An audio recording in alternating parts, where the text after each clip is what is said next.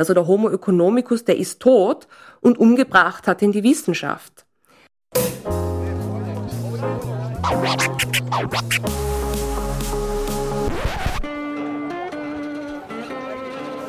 Liebe Hörerinnen und Hörer, herzlich willkommen im Zack Zack Nachtclub. Jeden Donnerstag ab 22 Uhr machen wir die Nacht zum Tag. Ungezwungen, persönlich und mit Open End. Schön, dass ihr heute dabei seid.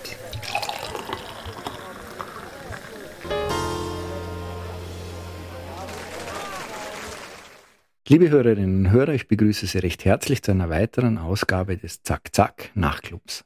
Wir werden uns heute zum Thema Ist der Homo economicus und damit der Neoliberalismus am Ende unterhalten. Wir haben die Sendung in drei Teile geteilt, einen allgemeinen Teil, einen Teil, wo ich unserem Gast Zitate vorlege und auf seine persönliche Reaktion gespannt bin und im dritten Teil werden wir ein bisschen über die Zukunftsaussichten zu diesem Thema reden.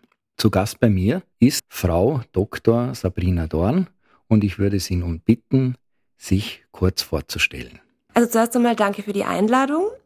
Ja, wie Sie schon gesagt haben, ich heiße Sabrina Dorn, bin promovierte Ökonomin, ähm, habe an der ETH in Zürich promoviert, bin auch Statistikerin und war circa zehn Jahre in der empirischen Wirtschaftsforschung tätig in den letzten Jahren auch teilweise als Politaktivistin etwas untriebig und neuerdings bin ich Unternehmerin und im Bereich der volkswirtschaftlichen Beratung und statistischen Beratung tätig. Sie haben das Stichwort geliefert, das heißt Politaktivistin. Wie wird man von Wissenschaftlerin zur Politaktivistin? Was ist der Grund, der dahinter steckt?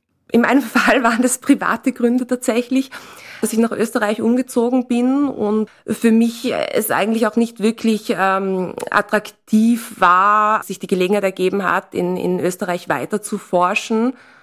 Und so wie alle Menschen bin auch ich eine vielseitige Person und es war mir da auch ein Anliegen, auch einmal andere Aspekte meiner Persönlichkeit auszuprobieren, beziehungsweise ist man natürlich als österreichische Staatsbürgerin, die wieder zurück im Inland ist. Bei mir persönlich war es doch ein ziemlicher Kulturschock, äh, wie ich Österreich wieder erlebt habe. Und da gab es dann halt einfach einige Themen, die mir am Herzen gebrannt haben, wo es mir dann halt einfach auch wichtig war, mich dazu zu äußern, weil ich einfach grundsätzlich ein Mensch bin, der sagt, eine Kultur des Schweigens ist eine Kultur des Systemerhalts. Man, man, man muss sich auch wehren, man muss sich auf die Hinterbeine stellen. Das Modell des mündigen Bürgers, der mündigen Bürgerin ist für mich gerade etwas, was in Österreich in der Form nicht vorhanden ist. Also ich war eben zuvor lange in der Schweiz, da hat es eine ganz andere Kultur, dass man sich irgendwie politisch engagiert, dass man auch im privaten Umfeld politisiert, diskutiert über unterschiedlichste Meinungen hinweg. Und das ist eine Praxis, eine Kultur, die mir hier in Österreich abgeht und die ich da für mich selber einfach vertreten möchte, in der Hoffnung, dass sich da auch andere angesprochen fühlen und mehr diskutieren. Was kann man sich genau unter Ihrem politischen Aktivismus vorstellen? Wollen Sie darüber reden oder ist die Frage zu persönlich? Naja, ähm, die Sache ist die, man muss da natürlich, es ist in Österreich auch immer sehr, sehr schwierig, ähm, wenn man einerseits sagt, man ist Politaktivistin, aber auf der anderen Seite auch sagt, man ist Wissenschaftlerin, es wird einem irgendwie nicht so ganz abgenommen, dass man die beiden Rollen getrennt halten kann. Als Wissenschaftlerin ist man einfach der Wahrheit verpflichtet. Da geht es nicht um Meinungen oder ähm, subjektive Sichtweisen, sondern da geht es um Objektivität und man ist auch immer dem Grundsatz verpflichtet, größtmögliche Objektivität zu schaffen. Und als Politaktivistin natürlich geht es da auch um persönliche Meinungen. Und es ist mir eigentlich wichtig, diese beiden Dinge schon getrennt zu halten. Ist der Homo economicus und damit der Neoliberalismus am Ende? Das sind jetzt zwei Begriffe, die viele von uns schon ziemlich lange begleiten. Der linke Kampfbegriff Kapitalismus ist ja ein bisschen von diesem Begriff Neoliberalismus abgelöst worden. Und wir haben im Vorfeld schon darüber geredet, jetzt glaube ich, ist es wichtig, dass man sich einmal versucht, den Begriff einmal zu nähern und zu fragen, was bedeutet eigentlich Neoliberalismus? Was verstehen die Leute darunter und was versteht die Wissenschaft darunter? Neoliberalismus ist ein, ein, ein, ein Kampfbegriff in der öffentlichen Debatte, Wenn wir jetzt einmal davon losgelöst in die Wirtschaftsgeschichte gehen, wo kommt der Neoliberalismus eigentlich her? Der Neoliberalismus oder Ordoliberalismus ist als wirtschaftswissenschaftliche Denkrichtung eigentlich als Antwort auf die äh, große Depression der 1930er Jahre entstanden.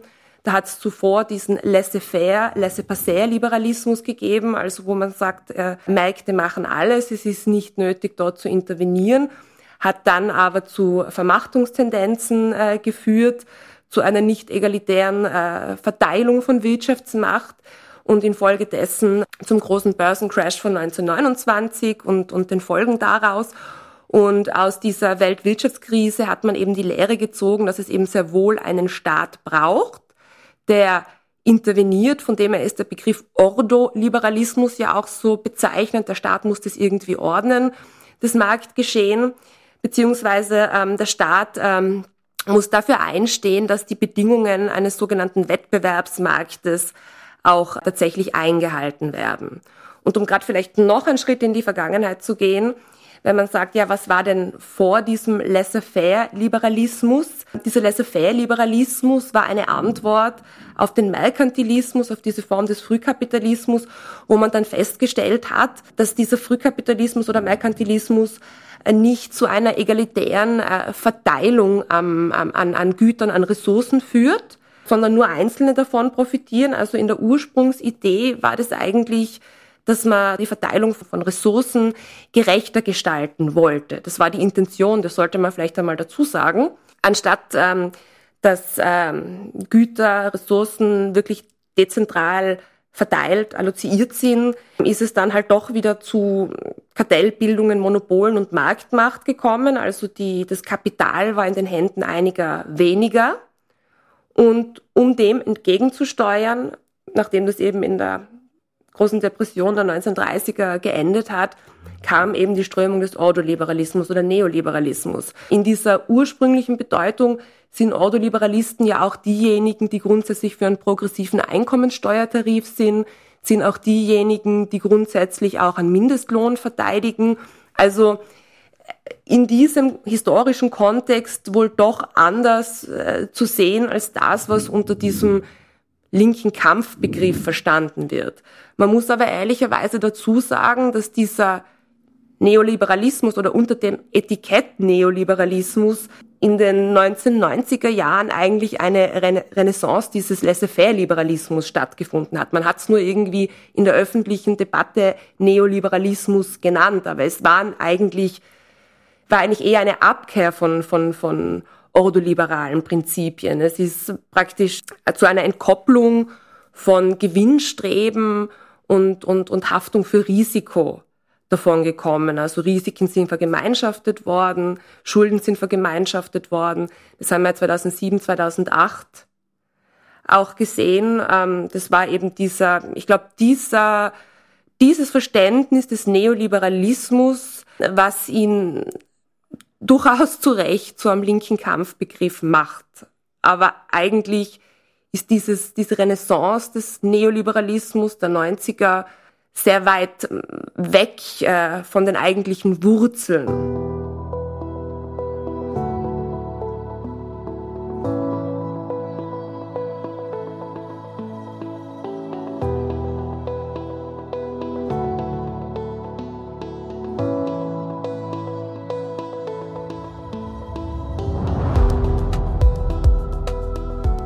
Der Homo economicus als volkswirtschaftliches Modell beschreibt einen Menschen, der nach ökonomischen Gesichtspunkten denkt und handelt. Dessen Verhalten ist dabei stets rational. Er verfolgt als Konsument das Ziel der Nutzenmaximierung und als Produzent der Gewinnmaximierung. Von folgenden Annahmen muss ausgegangen werden, wenn das Homo economicus Modell greifen soll. Tadellose Kenntnis über alle Güter und Märkte, tadellose Informationen über mögliche Handlungsalternativen sowie alle Konsequenzen, keine Vorlieben und Abneigungen. Die Wirtschaftswissenschaft geht in Bezug auf diese Annahmen davon aus, dass der Homo economicus immer die Handlungsalternativen wählt, die in seinen Augen den größten Nutzen bringen. Auf diese Weise können in der Theorie wichtige wirtschaftliche Zusammenhänge verständlich gemacht werden.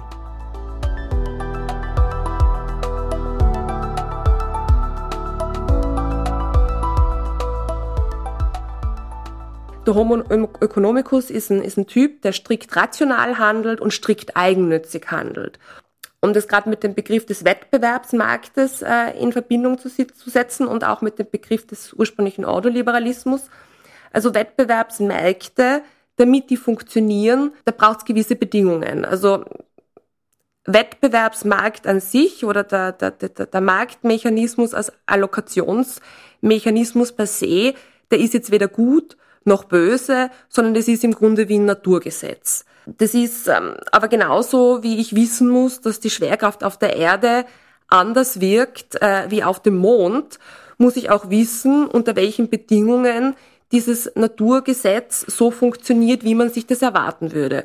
Und das sind praktisch Annahmen, die es braucht, damit Wettbewerbsmärkte funktionieren. Ich meine, das sind institutionelle Bedingungen, da kann man jetzt theoretisch sagen, sowas kann die Politik bereitstellen, das kann man durch, durch Gesetze bewerkstelligen. Aber dann gibt's eben noch den anderen Aspekt, und zwar den Aspekt, äh, welche Verhaltensannahme dem Ganzen eigentlich darüber zugrunde liegt, wie sich die die eigentlich im Zentrum des Ganzen stehenden äh, Akteure, und zwar die Menschen, in diesem Marktmechanismus verhalten. Und da ist eben der Homo economicus dieses Verhaltensmodell, das dem Wettbewerbsmarkt, so wie man eben aus der Neoklassik kennt, zugrunde liegt. Und da ist es halt nun mal so, dass jetzt auch in der Volkswirtschaftslehre man in den letzten 20, 30 Jahren eigentlich wieder zurückgegangen ist in die Grundlagenforschung und einmal dieses Menschenbild hinterfragt hat und das eigentlich in vielerlei Hinsicht widerlegt hat. Also der Homo economicus, der ist tot und umgebracht hat in die Wissenschaft.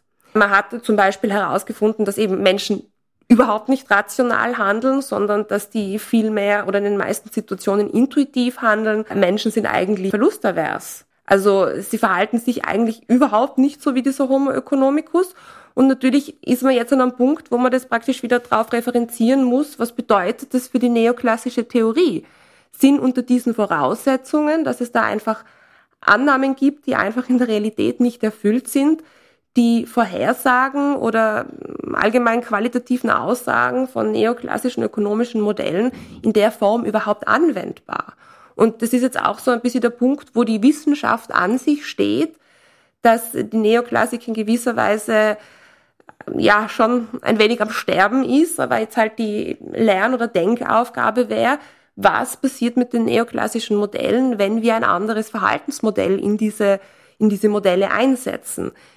Und natürlich, ähm, die Welt kann deshalb nicht stehen bleiben, bis die Wissenschaft soweit ist. Und grundsätzlich ist es auch so, dass sich Wissenschaftler irren, dass äh, es immer mehrere Meinungen zu einem Thema geben wird und dass am Ende des Tages niemand wirklich eine zuverlässige Kristallkugel besitzt. Und ich glaube, die wirkliche Aufgabe an die Politik wäre es, ähm, sich einmal zu überlegen, wie man wirklich gute, schwarmintelligente Prozesse designen kann. Also Prozesse, die weniger fehleranfällig sind. Die Schwarmintelligenz, Wisdom of Crowds, das ist mathematisch ein wunderschönes Konzept, weil man kann nämlich äh, im Grunde einfach nur durch die Tatsache, dass man die Anzahl an Entscheidungsträgern, die an einer Entscheidung beteiligt sind, erhöht, unter Voraussetzungen eine ja, perfekte Entscheidung generieren. Einmal in ganz einfachen Worten, um das, was ich da jetzt über Schwarmintelligenz gesagt habe, jetzt wieder runterzukochen. Es bedeutet, Meinungsvielfalt ist was Gutes und was Wichtiges und man sollte auch vielfältige Meinungen beim Treffen einer Entscheidung mit, ein, mit einbeziehen und sollte es schaffen, einen guten Diskurs unterschiedlichster Positionen zu etablieren. Und auch wenn man das jetzt auf den ganzen Expertendiskurs, Experte ist ja eines, Experte ist ja wirklich eines der, der Unwörter überhaupt in der österreichischen Politik. Wenn man das auf diesen Expertendiskurs referenziert, dann, dann, dann, dann gäbe es da wohl doch einiges zu tun. Es ist zum Teil zur Gänze intransparent, wer in der Politik eigentlich als Experte gilt, wie man zu einem Experten aus Sicht der Politik wird.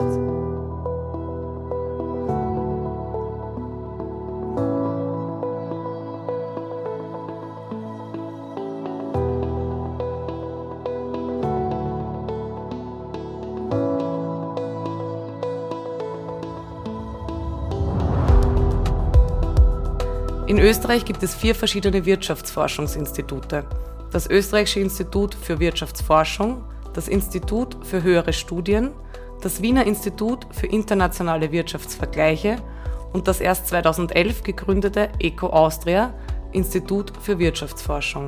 Daneben gibt es wirtschaftswissenschaftliche Thinktanks. In der medialen Wahrnehmung gehören die Agenda Austria und das Momentum Institut dazu. Kritiker unterstellen diesen Thinktanks weniger wissenschaftliches Arbeiten, sondern vielmehr die Verbreitung ideologiegetriebener Sichtweisen. Im weitesten Sinne könnte auch ATTAC zu diesen Thinktanks gezählt werden.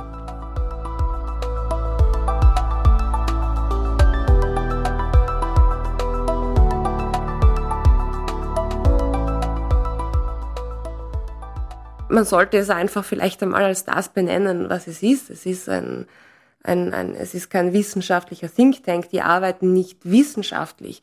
Die haben eine ideologische Agenda und äh, verwenden isolierte Fakten, um, um die jeweilige ideologische Weltsicht darzustellen.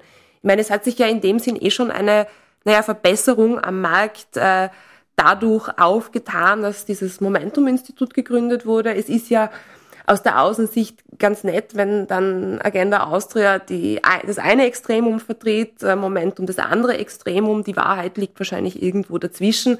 Ich sage, es ist in dieser Vielfalt, äh, gerade in dem, in, dem, in dem Diskurs Momentum, Agenda Austria, es ist auf jeden Fall äh, besser geworden als, als äh, nur eine Seite, wird hier lautstark vertreten, aber es ist natürlich schwierig, wenn die so einen gewissen Etikettenschwindel äh, betreiben und der breiten Masse ihre politischen Agenten, äh, Thesen, Wünsche als äh, Ausfluss der Wissenschaft verkaufen. Das sind immer nur Teilaspekte. Auch die mhm. Wissenschaft ist sich nicht einig in allem. Da gibt's auch unterschiedliche Meinungen zu Themen.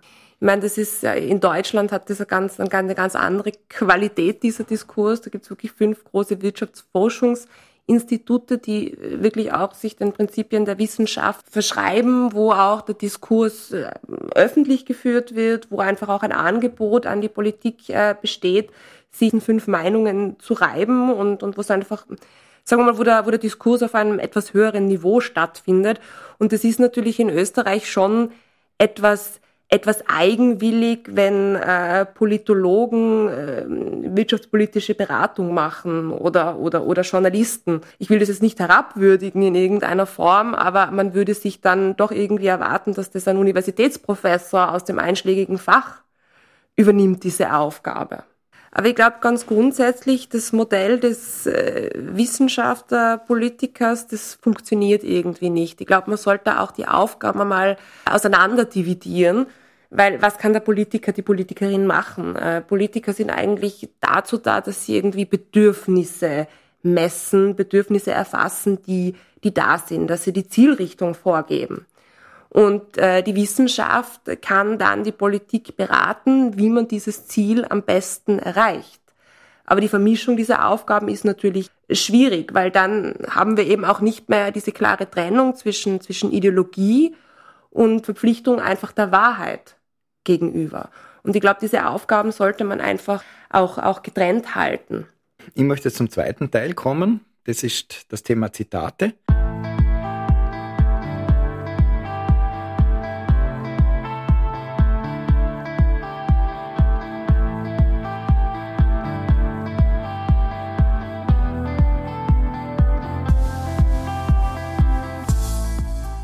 Zum einen wird unterstellt, dass ein höheres Maß an Bedürfnisbefriedigung besser ist als ein geringeres. Daher sind wirtschaftspolitische Empfehlungen von Ökonomen in der Regel so gehalten, dass sie einen möglichst hohen Grad an Bedürfnisbefriedigung für möglichst viele Individuen zum Ziel haben. Zum anderen scheint dieses Konzept zu implizieren, es entspreche der Natur des Menschen, sich egoistisch zu verhalten. Naja, ähm, ich glaube, das muss man jetzt auseinanderdröseln ähm, nach Sätzen. Die ökonomische Theorie per se, die Wohlfahrtsökonomik zum Beispiel, da gibt's ja äh, dieses Konzept der Pareto-Effizienz. Keiner kann besser gestellt werden, ohne dass ein anderer schlechter gestellt wird. Das bedeutet zum Beispiel, wenn ich 50 habe und Sie 0 haben, dann ist das eine Pareto-effiziente Allokation in unserer Zwei-Personen-Ökonomie, weil man mir ja praktisch was wegnehmen müsste, also mich schlechter stellen müsste, um Sie besser zu stellen. Also per se kann man also nicht sagen, möglichst viele besser zu stellen, aber natürlich irgendeine Form von Nutzen, Maximierung, Verbesserung, wie auch immer man diesen Nutzen dann misst, jetzt nicht mit einer neoklassischen Nutzenfunktion, sondern eben mit einer anderen Nutzenfunktion, zum Beispiel mit einer altruistischen Nutzenfunktion. Natürlich will man sich irgendwie verbessern, das liegt auch in der Natur des Menschen drinnen.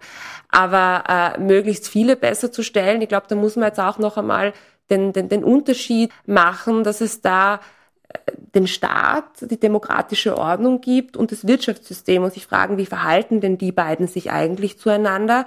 Und da würde ich die Meinung vertreten, dass das Wirtschaftssystem kein Selbstzweck ist, sondern dass das Wirtschaftssystem so zu sein hat, dass es den Idealen eines liberalen demokratischen Staates äh, dient. Also das Wirtschaftssystem ist dem Staat, ist dem Volk untertan und den Funktionen, die das Volk äh, festlegt, die dadurch erfüllt werden müssen. Aber natürlich entspricht demokratischen äh, Prozessen, Dem Demokratien leben von Mehrheiten. Und wenn Marktwirtschaft und, und Demokratie doch aus der historischen Evidenz heraus überwiegend sehr stark miteinander verbunden sind, müssen die Entscheidungen auch irgendwie in eine Richtung gehen, dass sie von Mehrheiten getragen werden. Wann werden sie von Mehrheiten getragen, wenn Mehrheiten davon profitieren? Und dann eben noch die, die letzte Aussage, dass dies irgendwie unweigerlich mit äh, egoistisch agierenden Akteuren verbunden sei. Nein, ich glaube, da darf ich jetzt einfach auf das, auf das Gespräch, das wir bisher geführt haben, äh, verweisen. Diese Dinge kann man eben äh, sehr wohl äh, entkoppeln. Egoistisch agierende Akteure machen das Ganze recht einfach, mathematisch, aber äh, entsprechen nicht der Realität und sind auch keine Bedingung für Nutzenmaximierung. Also das sind zwei ganz getrennte Konzepte.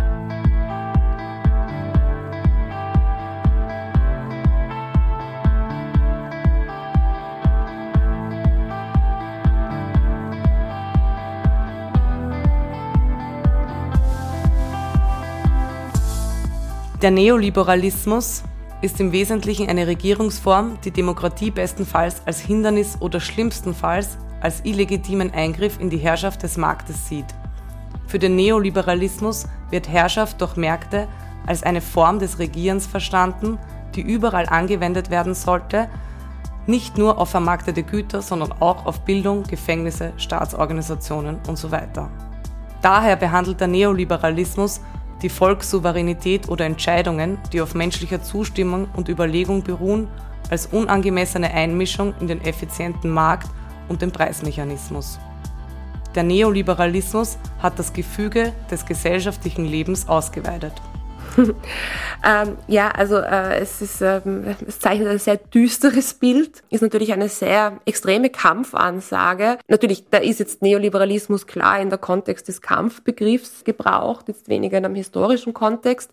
Aber eben der Neoliberalismus oder das Wirtschaftssystem ist, ist keine Regierungsform, es ist keine Herrschaftsform, sondern äh, da gibt es den Staat und, und das Wirtschaftssystem ist funktional, um gewisse Ziele des Staates, die demokratisch festgelegt sind, zu verwirklichen.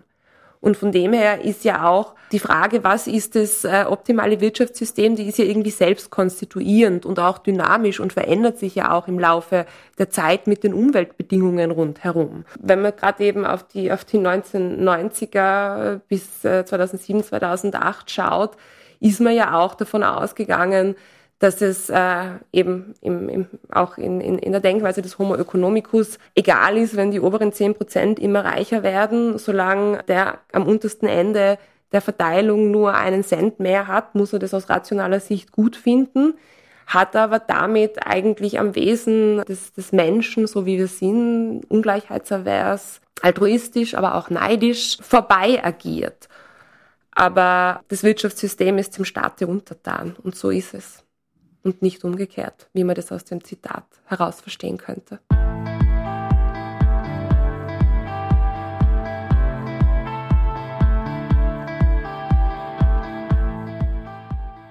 Der Homo economicus ist der Mensch, der in eminenter Weise regierbar ist. So was ähnliches habe ich mir auch gedacht, wie zum ersten Mal auf der Uni, ich glaube im ersten oder zweiten Semester vom Homo economicus äh, gehört habe wo ich mir gedacht habe, ja, das wäre ja echt praktisch, wenn sich alle so verhalten würden, weil dann wäre ja unser Verhalten komplett äh, vorhersehbar. Der Homo economicus als, als normatives Bild, ich meine, da gehen wir jetzt auch wieder in die Diskussion irgendwo oder in die Schiene rein, äh, was, was, was Freiheit betrifft, äh, menschliche Freiheit was einem äh, in einer Demokratie überhaupt vorgeschrieben werden darf. Und ich glaube nicht, dass es mit unseren demokratischen, liberalen Prinzipien vereinbar ist, dass man Menschen vorschreibt, wie sie zu funktionieren haben und wie sie zu denken haben. Das ist dann doch etwas, was ich eher im Bereich einer Diktatur verorten würde. Der Homo economicus ist kein sonderlich gutes Modell, um das reale Verhalten von Menschen zu beschreiben. Fassen wir einmal zusammen. Der Begriff Neoliberalismus aus historischer Sicht hat wenig mit dem derzeit gebräuchlichen, Klammer auf, linken, Klammer zu, Kampfbegriff Neoliberalismus zu tun. Vielmehr war der Neoliberalismus, der auch unter dem Begriff Ordoliberalismus firmiert, eine Antwort auf die Weltwirtschaftskrise der 1930er Jahre. Zweitens, der Homo economicus ist tot. Die Forschung hat sich in den letzten 20 Jahren wieder mehr mit anderen Grundlagen als mit diesem Modell beschäftigt. Grundlagen, die mehr mit dem tatsächlichen Verhalten von Menschen zu tun haben. Offen ist bisher die Frage, wie dieses komplexere Verhalten mit dem neoliberalen Denkmodellen zusammengeht. Drittens. Das wirtschaftspolitische Expertenwesen in Österreich hat oft wenig bis gar nichts mit wissenschaftlichen Grundlagen zu tun. Das Beispiel Deutschland zeigt, dass es deutlich besser geht. Und im öffentlichen wirtschaftspolitischen Diskurs fehlen zum großen Teil die universitären Player. Das führt mich nun unweigerlich zur abschließenden Frage. Wohin muss sich die Wirtschaftswissenschaft bewegen, damit sie die Politik besser beraten kann? Und was muss die Politik tun, damit sie sich besser beraten lassen kann? Ähm, das natürlich sind zwei sehr schwierige und, und ähm, also zwei schwierige Fragen und worauf die sicher keine einfachen Antworten gibt. Das wäre verlogen, wenn man das behaupten würde. Ich meine, was die Wirtschaftswissenschaften, wo ich glaube, wo es eben in dem Feld jetzt einfach mal hingehen sollte, was die nächste Lernaufgabe ist, ich habe es vorhin schon erwähnt, eben äh, diese Vereinigung von, von diesem realen Menschenbild, das eben nicht dem Homo economicus entspricht, und dann doch wiederum äh, gewissen Ideen neoklassischer Modellbetrachtungen, diese beiden Dinge zu vereinen und einfach auch eine adäquate Methodologie dazu zu entwickeln, sei es auf Basis von Simulationsmodellen, äh, sei es eben auch auf Basis von, von, von empirischen Studien, die Modelle dahingehend äh, weiterzuentwickeln oder zumindest mit einzubeziehen, dass es sowas auch wie Kostenwahrheit gibt, Ressourcenverbrauch. Preise, die wir heute am Markt ja beobachten, die, die spiegeln ja nicht wirklich die Kosten wider, im Sinne von Ressourcenverbrauch, weil wenn wir jetzt sagen, eben der kleine Sohn, der später auch noch irgendwie Luft bekommen möchte, wenn er rausgeht, der irgendwie auch noch in einem sowas wie Klimasicherheit äh, haben möchte, dem wird vor allem das wichtig sein, dass wir was gegen den Klimawandel machen und dazu brauchen wir halt auch im internationalen Handel sowas wie Kostenwahrheit. Und was natürlich die Politik betrifft, und ich glaube, da würde ich das fast irgendwie weiterfassen wollen, als dass es nur um Wirtschaftspolitik geht, aber ich glaube, in der Politik allgemein. Die Politik soll sich zurückbesinnen auf, auf ihre Aufgabe, Stimmungen und Bedürfnisse der Menschen zu messen und wenn es um Expertise geht, einfach dafür Sorge zu tragen, vernünftige, schwarmintelligente äh, Prozesse zu ermöglichen. Liebe Hörerinnen und Hörer, ich bedanke mich recht herzlich fürs Zuhören. Liebe Frau Dorn, vielen Dank für Ihr Kommen und Ihre sehr spannenden Einblick in das doch komplexe Thema. Mein Name ist Thomas Nasswetter, gesprochen hat Stefanie Steinmaurer. Haben Sie noch einen schönen Abend und eine gute Nacht und falls es Ihnen gefallen hat, so hören Sie uns auch nächsten Donnerstag um 22 Uhr auf Zack Zack KT. Bleiben Sie uns gewogen.